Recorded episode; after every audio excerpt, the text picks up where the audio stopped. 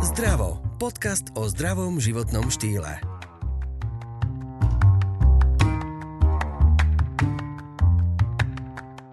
Na dieťa veru neexistuje návod. A že sa vám narodením dieťaťa zmení život od základov, to ste asi už počuli. Ale kým neprežijete, nepochopíte. No a keď si konečne zvyknete, že stredom vesmíru už nie ste vy, ale to malé klpko, odrazu idú roky ďalej a máte na krku tínedžera. Na čo všetko sa musíte ako rodič pripraviť? Na moje otázky odpovedal psychoterapeut Martin Miller. Veľkou témou dnešných médií, aj bulvárnych plátkov, v podstate všade na každom kroku e, čítate články typu, že chceme byť traja, chceme mať bábetko, už sa tešíme, kedy ho budeme mať, ale nikto vám nepovie, ako sa na to rodičovstvo vlastne pripraviť. A na to tu mám dnes e, pána magistra Millera. Dobrý deň. Dobrý deň. A budeme sa rozprávať práve o tom, ako sa pripraviť práve na tú rolu, lebo to je niečo nové. Pokiaľ ste žili doposiaľ sami, tak je to naozaj niečo, čo vám zmení život. Je to tak? Určite áno. Určite e, mať dieťa je niečo, na čo sa istým spôsobom podľa mňa ani úplne nedá pripraviť. Teda sú také dve teoretické možnosti. Jedna je tá, že e, ste mali súrodenca, ktorý je oveľa, oveľa mladší. To znamená, že ak má človek povedzme 15-16 a rodičom sa narodí teda ďalšie dieťa, tak tam už ako keby trochu vidíme, že asi ako to funguje. Otázka, že nakoľko sme alebo nakoľko pritom ten človek je aktívny. A potom druhé také, ale to je také veľmi nakrátko a veľmi iné a to je, že keď si človek napríklad e, zadováži psa, hej, že teda ten začiatok toho, tej starostlivosti tam je, ale s tým psom je to také akoby veľmi nakrátko a veľmi rýchlo a on už potom je veľmi rýchlo samostatný, čo s tým dieťaťom teda nie je. Čiže, čiže uh, myslím si, že pripraviť sa na to nedá, ale to neznamená, že, že teda sa s tým nedá nič robiť. Myslím, že to, čo, o čom sa veľa nehovorí a, a podľa mňa by bolo fajn, aby sa hovorilo, je, že aby si ľudia nepredstavovali to dieťa len ako nejaké to čisté šťastie a, a, a úžasné a všetko, ale aby sa pripravili aj na to, že to je obmedzenie, že to je výrazné obmedzenie, že to je výrazná, by som povedal taká, že úplne radikálna zmena životného štýlu pre toho človeka, ale e, zároveň, že, že, že je to tak v poriadku, hej, len, len my niekedy máme tie očakávania také neúplne realistické a myslím si, že toto je takéto najťažšie potom, s čím, s čím ľudia najviac akože bojujú. Ono, mám taký pocit, že sa aj často potom, eh, keď matky a otcovia prídu k tomu, že majú bábetko, teraz ono, dajme tomu, nespí, má nejaké problémy, um, učí sa postupne všetko, ako, ako žiť a rodičia nespia, možno niekoľko rokov, nevyspia sa, nie sú spolu v jednej posteli, lebo to mhm. dieťa ich rozdeluje. Vznikajú tam aj takéto partnerské, nazvime to, že um, um, úskalia, alebo respektíve, že sa oddelujú partnery. A teraz nám poradíte, že ako to nastaviť celé, že aby sme mali tú lásku rovnako rozdelenú. No áno, to, toto je taká tiež akoby veľká téma samozrejme, pretože Uh, teda hlavne týmto trpia viac muží často, pretože sa, sa dostanú tak nejak na tú druhú kolaj a je to také pochopiteľné do istej miery v tom, že samozrejme to dieťa, um, to, ako, ako, jemu sa nedá vysvetliť, že teraz nie, alebo počkaj, alebo vydrž, alebo, alebo niečo. Čiže evidentne nevyhnutne by som povedal, minimálne v tých prvých mesiacoch sa uh, ten um, rytmus tej domácnosti nastavuje podľa toho dieťaťa. A, a zase je asi dobré, aby ten muž na to bol teda pripravený, aby s tým rátal, aby vedel, že teda tá jeho rola sa mení viac z tej polohy toho partnera do tej polohy toho otca a niekoho takého, kto, kto, tú ženu podporuje a kto je tam teda primárne pre ňu. Zároveň samozrejme je dobré, keď tí manželia alebo teda partneri si nájdu čas navzájom pre seba. A teraz nemyslím len na intimnosti, ale vôbec, aby, aby vôbec ten čas nejako trávili spolu pretože môže sa stať, že v tej bežnej, takej tej každodennej rutine sa na to zabudne, lebo, lebo sú iné dôležitejšie veci, ale zase treba naozaj myslieť na to, že na chvíľku sú iné dôležitejšie veci, ale aj tak najdôležitejší je ten vzťah tých dvoch, pretože ten tam bol aj pred tým dieťaťom alebo pred tými deťmi a optimálne by sme to radi videli, aby tam bol aj potom, keď tie deti teda už vyrastú, prípadne odídu.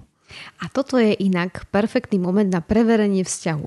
Či teda funguje alebo nie. Určite áno, určite áno. To je síce perfektný moment. Na druhej strane, že je to teda to, čo aj z výskumu poznáme, že vlastne tie, tie manželské krízy sa veľmi nápadne kryjú s narodením prvého dieťaťa, druhého dieťaťa, prípadne ďalších detí. Aj keď pri tých ďalších deťoch už to tak nebýva, lebo predsa len už, tá, už keď je tam, či už sú tam dve deti, alebo tri deti, alebo štyri, už to nie je až taký veľký rozdiel. Že prvé je veľký rozdiel a prvé a druhé tiež veľký rozdiel. Takže naozaj aj staré výskumy veľmi presne mapujú, že teda uh, my nevieme, či je to tá príčina, ale je to také veľmi nápadné, takže vieme predpokladať, že to minimálne koreluje s tým, že keď sa narodí dieťa, tak aj tá manželská kríza alebo tá manželská pohoda tak nejak poklesne. A teraz som sa započúvala, a prečo je rozdiel medzi prvým a prvým a druhým? Čo sa tam deje, keď je už druhé? Tam je aká zmena? V čom? No tá, medzi tým prvým a druhým, teda to prvé dieťa je samozrejme taká jasná zmena a to, to druhé dieťa je to, že, že no ako teraz ten management urobiť e, s tými dvomi deťmi, to znamená, že jedno, ktoré väčšinou teda málo kedy teda tí ľudia majú taký odstup, že to, to prvé dieťa už je úplne samostatné, že má neviem 10 rokov, čiže tam je to trochu iné, ale keď to dieťa je do 3-4 rokov, to ďalšie, tak tak je tu nejaké malé dieťa, o ktoré sa treba starať, má úplne iné potreby ako nejaké bábetko. Ale zase, keď už je tam tretie dieťa, tak vlastne tí ľudia už majú zvládnutý ten manažment tých dvoch a to tretie, tak do toho už vplynie. Čiže tam aj, aj teda rodičia, tak, ktorí majú viacero tých detí, tak hovoria, že či teda majú tri deti alebo šesť, že už to potom v zásade jedno. Už iba financie sa riešia, že či to čo, tá rodina zvládne, ten otecko teda. Áno, áno, no hej, samozrejme, tak tá finančná stránka samozrejme je, je, je, je špecifická v tomto smere, ale čo sa týka ako keby toho, toho manažmentu toho, tej, tej, tej domácnosti alebo, alebo tých detí, tak, tak zdá sa, že, že to už až taký veľký rozdiel nie je. Takže keď si to zhrnieme, takže trénujeme na rastlinkách, na psíkoch, na mačičkách a potom by bolo dobré si to natrénovať na prvom dieťati. A čo sa teda zmení tak nejako e, takto, no veľa sa dočítame aj o takých rôznych depresiách a takých tých, nebudem hovoriť o laktačných a tak ďalej, uh-huh. ale skoro takých tých, že presne, že žena žila nejaký život, e, teraz možno poviem o nejakom type, aby sa neurazili, ale tak ja neviem, že chodia na, ne, na nechty, na vlasy, nakupujú, starajú sa o seba, cvičia, fitko. Um, keď bola doba pred koronou, tak sa chodilo kade tade. Uh-huh. A odrazu aj s partnerom bez majú svoje koničky. A odrazu to všetko padne. Keď sa narodí dieťa, tak jednoducho všetko ide bokom. A ako s tým bojovať, ako sa pripraviť na to, že aha, tak do toho fitka už nebudem chodiť tak často, ak raz za týždeň, tak super. Uh-huh. No, e, to je to obmedzenie, o ktorom som na začiatku hovoril, ktoré si niekedy ľudia úplne neuvedomujú, respektíve niekedy si ten e, život e, po tom narodení dieťaťa plánujú tak, ako keby sa teda tam nič nezmenilo, alebo že žiadna premena tam nepribudla a potom keď to nejde, lebo zase treba povedať, že pri niektorých typoch detí to ide. Sú deti, ktoré sú veľmi pokojné, ktoré nevyžadujú nejakú akoby veľkú špeciálnu pozornosť, alebo tak vyžadujú, ale, ale nie, nie takú ako, ako deti, ktoré sú možno nepokojné, ktoré nevedia spať, ktoré majú rôzne ťažkosti, tráviace a podobne. Takže potom ten rodič, alebo hlavne teda tá mama v tých začiatkoch je oveľa unavenejšia, čiže ani ona sama nemá energiu ono často, tie, hlavne tie mami, tak veľmi, keď, keď je to takto, tak oni pochopia, že, hm, že to asi nebude úplne celkom tak. A čo teda neznamená, ale že ich to nefrustruje, alebo teda, že z toho nemajú nejaké také, že zlé prežívanie, či úplne depresiu, možno, možno nie. Ale myslím zase, že, že predsa v tomto smere je to také, um, tie, tie hormóny, ktoré fungujú v tele ženy v rámci teda toho popôrodného obdobia v rámci laktácie a podobne, oni predsa len menia trošku akože to vnímanie tej reality v prospech toho dieťaťa teda v tomto zmysle. Čiže, čiže uh, aj keď tam nejaké takéto plány boli, tak uh, pravdepodobne to nebude až také, až také vážne, alebo nemusí to tak byť také vážne, ako, ako možno pre toho muža, ktorý teda má pocit, že pre ňo sa až tak veľa nezmenilo a, a hoci teda sa stal takisto otcom, ako, ako tá žena sa stala mamou a tuto niekedy býva skôr problém s mužmi v tom zmysle, že že e, buď majú pocit, že oni teda nemusia alebo nepotrebujú vôbec zmeniť ten svoj životný štýl, alebo potom teda keď tá partnerka to požaduje, no tak to vnímajú ako, ako, ako taký výrazný diskomfort. Ďakujeme, že počúvate náš podcast Zdravo. Pokiaľ vás epizóda inšpirovala, navštívte e-shop zerex.sk, ktorý vám zároveň ponúka zľavu 10% na nákup produktov. Stačí použiť kód ZDRAVO. Ono niekedy, keď tie deti rastú a, a nerobia veci podľa predstav, že poznávajú ten svet, rozbijajú veci a tak, tak niekedy prichádza do toho momentu, že, že som zlá matka, že neviem vychovať dieťa, hej, že napríklad robí mi hambu niekde v obchode, lebo niečo chce a snažím sa vysvetliť, že to nedostane plačom a už všetci ohovárajú tie pohľady, každá to určite pozná, že keď sa o niečo také snaží. A vtedy prichádza ten moment, že som zlá matka, som nešťastná, unavená, vyčerpaná, mám zlé dieťa, je tam taká frustrácia, ako z toho von, ako si nájsť ten čas, ako s tým bojovať? No, jednak je fajn asi, keď e, tá mama môže vedieť, že, že teda nemusí byť vôbec dokonalá, že, že úplne stačí, keď je dosť dobrá. A, a väčšina matiek je dosť dobrých, lebo keď robia aspoň, aspoň teda taký ten základ okolo toho a, a majú nejakú, nejakú snahu a, a robia nejaké opatrenia výchovné alebo aké, akékoľvek, tak si myslím, že, že, že už to samo o sebe e, je, je že môže byť dosť, dosť dobré. Samozrejme, veľkú úlohu tu môže zohrať partner v tom, že tú ženu podporí, že ju povzbudí, že ju nejakým spôsobom ocení za to hm, jej úsilie, ktoré, ktoré do toho vklada a zároveň, že jej s tým pomôže, pretože, pretože to nemusí byť úplne celé len, len na nej, aj keď samozrejme, keď ona je v tom obchode sama, no tak to bude musieť vyriešiť. A zároveň ale, že ten otec môže odbremeniť tým, že teda on niekedy to dieťa zoberie, on je s tým dieťaťom, on sa venuje tej, tej, tej, tej výchove. A, ale to, takéto aktívne budovanie tej nejakej seba dôvery a sebavedomia je asi aj v tom, že tá žena napriek teda tomu, ako sme hovorili, že toho času veľa nie je, takže má nejaký čas aj pre seba, keď sa môže venovať aspoň, ako ste povedali, možno aspoň raz do týždňa nejakým svojim veciam. Možno to nebude niečo veľmi cieľené, niečo veľmi pravidelné v tom zmysle, ako to bolo predtým, nejaké fitko alebo podobne, ale niečo, čo jej možno dáva nejaký pocit nejakej sebahodnoty, naplnenia a podobne, lebo nie nevyhnutne to musí byť pre ňu len to materstvo, ako ono samo o sebe môže byť, ale zároveň, že nie každá mama a nie každý rodič je rodič akože od, od narodenia do, do dospelosti, že, že máme rôzne obdobia, kedy sa nám s tými deťmi lepšie alebo horšie interaguje. A sú mamičky, ktoré majú rady bábetka, ale už keď majú tie deti viac, tak už s nimi až tak nevedia. Zase sú také, ktoré zase skôr neskôr, že, že keď s nimi môžu vystrihovať a robiť niečo a podobne. A, a málo ktorá mama je taká, že teda počas celého toho obdobia to dieťa vie tak sprevádzať, ale že to je presne o tom, že, že tá mama nemusí byť perfektná. Je dôležité, aby tam pre to dieťa bola, a je dôležité aj to, aby to dieťa malo priestor aj same pre seba, lebo niekedy aj toto je veľký problém, čo ja vidím, že, že, že máme mi pocit, že my musíme tým deťom teraz akoby vyplniť ten čas a naplánovať a urobiť a všetko. A, a to je niečo, čo, čo rozhodne nie je dobré a nie je to ani normálne. To vôbec, vôbec to nie je bežné. Uh, to dieťa by sa mal naučiť aj nudiť. Áno, hej, jednoducho povedané áno, že malo by sa naučiť aj nudiť sa. Mhm. A ešte keď sme už pri tých deťoch, tak kedy majú tie obdobia vzdoru? Kedy sa máme pripraviť s nervovým balíčkom? No, tak takéto prvé začína, keď to dieťa tak nejak si osvojí tú chôdzu, to znamená, že niekde medzi tým rokom, rokom a pol, to, teda to dieťa akoby, keď vy chcete ísť dopredu, tak ono pôjde dozadu, keď chcete ísť dozadu, ono pôjde dopredu, čiže automaticky opačne. Potom taký ten výraznejší vzdor je, keď sa objaví ten fenomén ja, že teda si to dieťa začne uvedomovať seba a vtedy to začne byť také ešte vtipnejšie, pretože to dieťa uh, zistí, že, že ono chce ísť inak ako vy a potom zistí, že chce, môže chcieť ísť, ísť aj inak ako ono samo, čiže nepopiera len rodiča, ale ešte aj samého seba. No a potom, potom, potom je to také relatívne asi také uh, obdobie, ktoré je také pokojné, no a potom tie ďalšie fázy prichádzajú niekde, niekde v tom predpubertálnom alebo pubertálnom čase.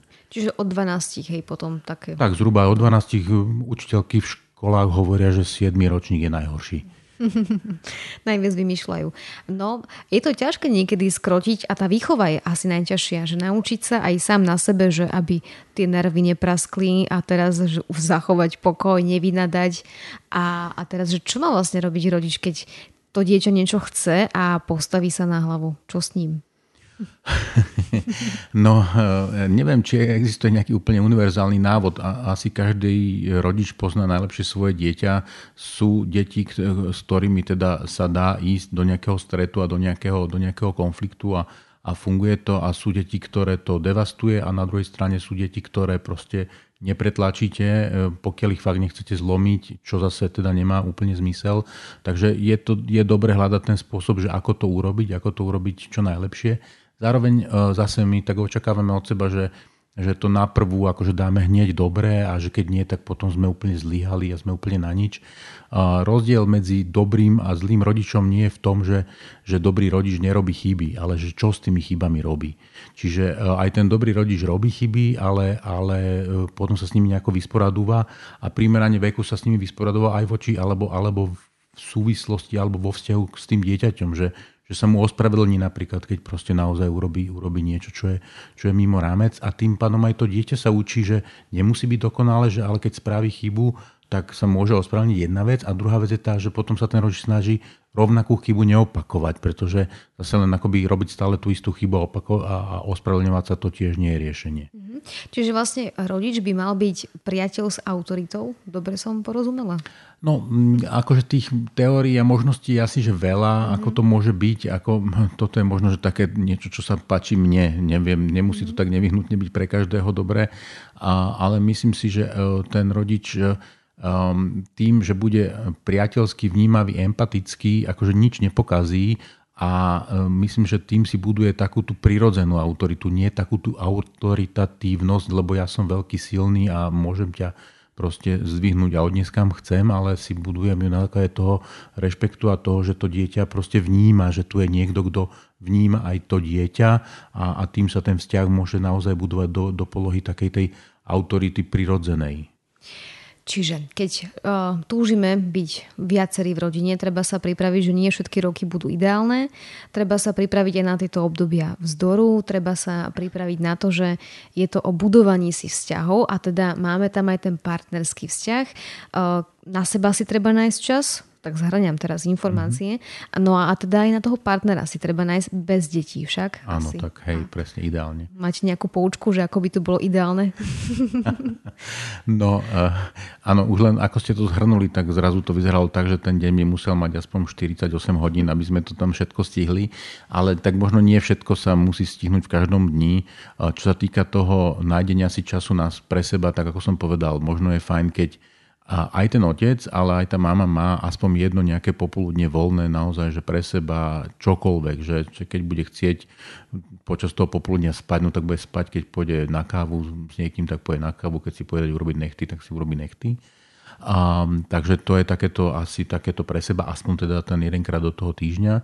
A, a zase rovnako by to malo byť, alebo bolo by fajn, keby si tí partneri našli čas aj na seba. Možno to nemusí byť až taká, taký dlhý čas, ale ale, ale je fajn, alebo je dobre, keď je to nejaký konkrétny čas, ktorý si nejakým spôsobom zadefinujú, že, že vždy v nedelu, keď deti spia, alebo keď dieťa spí, tak v tom čase si proste sadneme, ja neviem, možno si dáme kávu, možno si dáme víno a, a budeme spolu čokoľvek sa rozprávať, alebo sa nerozprávať, alebo sa len držať za ruky, alebo to je úplne jedno, ale budeme spolu, vyhradíme si ten čas, lebo aj, aj toto už vytvára v tej hlave ten priestor na to, že áno, že sme spolu, teraz sme spolu, nech to znamená, nech to znamená čokoľvek. A myslím si, že toto je taký ten model, ktorý samozrejme, on není statický, pretože e, takto to asi nebude vyzerať, keď to dieťa má 15 rokov, hej, že tam už to, tie veci budú asi trochu niekde inde, ale kým sú tie deti malé, kým sú hlavne v tom predškolskom veku, tak si myslím, že toto je ten, ten spôsob, ako sa to dá robiť. Takže našim pomocníkom alebo radou je nájsť si čas a to už či už pre seba, pre partnera, ten čas je jednoducho veľký liek. Čas je veľký liek a čas je jediná e, komodita, ktorá sa nedá kúpiť a nedá vrátiť späť, čiže, čiže je dobré na to myslieť a je dobré proste ho nemrhať vecami, ktoré um, ho fakt len úplne bohabusto zabíjajú. Tak, a to bude už iná téma, napríklad, že dajte výpoveď práci, ktorá vás nebaví, a to by sme zase inú kapitolu otvárali ohľadom času. Ďakujem vám pekne e, za také zhrnutie, také možno trošku z rýchlika, ale keď budete chcieť viac, tak sa ozvite a určite nahráme ďalšie. Majte sa pekne a do počutia. Do počutia. Počúvali ste podcast o zdraví a o zdravom životnom štýle s Janou Pazderovou.